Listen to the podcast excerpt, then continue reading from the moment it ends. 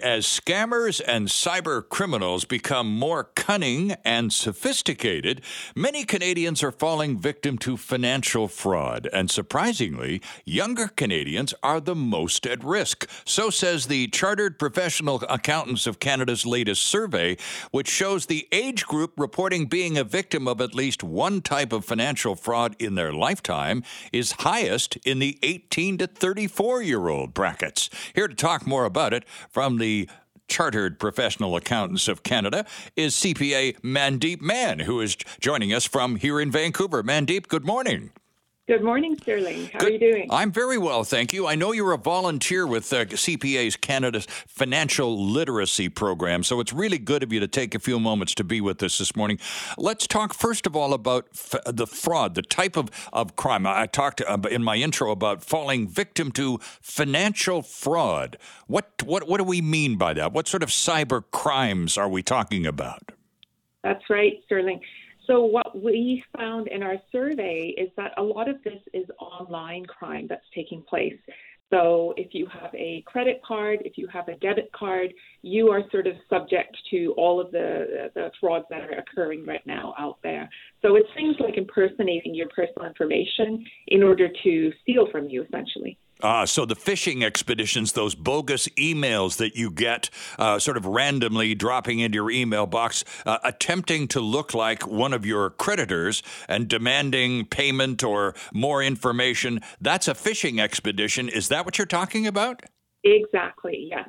So it could be a text message, it could be a phone call, it could be an email. Oftentimes we're so distracted, we're in the age of distraction these days, that we would, you know, accidentally click on a link or accidentally respond to a inquiry, not realizing that it's not a legitimate source. Mandeep, we had Gillian Pranke, the uh, CRA Assistant Commissioner in charge of taxation for this year, yesterday on our program, and she talked about uh, one of the, the scams going on, and she reminded our listeners, and this is important, the Canada Revenue Agency never ever sends out a text with a link attached. So if you receive a text from someone purporting to be a representative of, Re- of, Revenue Canada and it contains a link, the Commissioner of Revenue Canada says delete the text immediately. Do not open the link. Pretty good advice, right?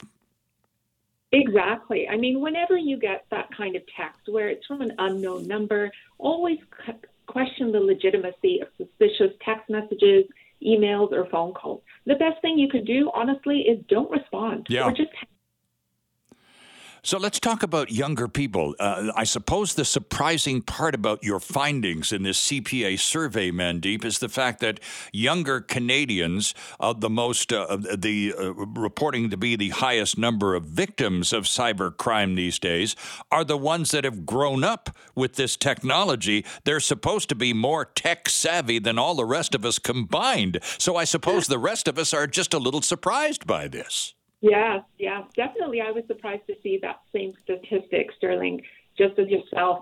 It's a comfort level, right? This generation grew up with iPads in their hands from a very early age. Right. They're buying a lot more for entertainment, for work, for socializing. So sometimes that tends to, you know, uh, not make them look twice, not realize that maybe this website doesn't look legitimate, all of that type of stuff.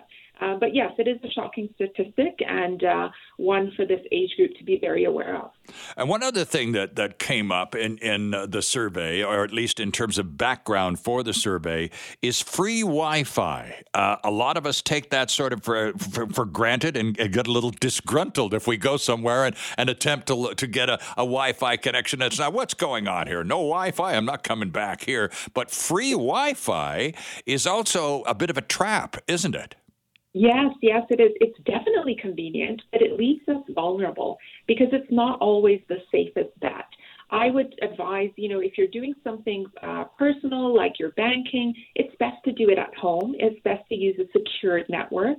Uh, I'm not a cybersecurity expert, but uh, if you're out there using free Wi Fi, not the safest bet for your banking, things like that. Right. And how frequently would the accountants of Canada recommend we routinely change our passwords? Uh, we don't have an official recommendation, Sterling, but um, I would say, you know, as, as frequently as possible, particularly if you, you know, dealt with something or a transaction or an individual that's a little bit sketchy, you might think your password is uh, compromised. Uh, change it as frequently as you feel that you need to. Um, always use a secure site. You know, web pages can be used to clone. Um, uh, clone cloned websites can steal your personal information. Yes. Always for a, uh, a lock symbol in the address bar of the web page that you're browsing. And as well, you can use a VPN, a virtual private network. And that's something that uh, uh, surprisingly a lot of people who should be using it don't. And is that is it an expense that that, that keeps people from uh, going to the virtual private networks, the VPNs? Uh, as far as I understand, Sterling, it's not always uh, very expensive. I believe some of them are relatively inexpensive, yeah. Uh, a, do- a few dollars a month. Um, it's just something that people are not used to. Similarly, uh, individuals doing online banking, they don't use uh, automatic text notifications or email notifications which would authorize the transaction that they're doing.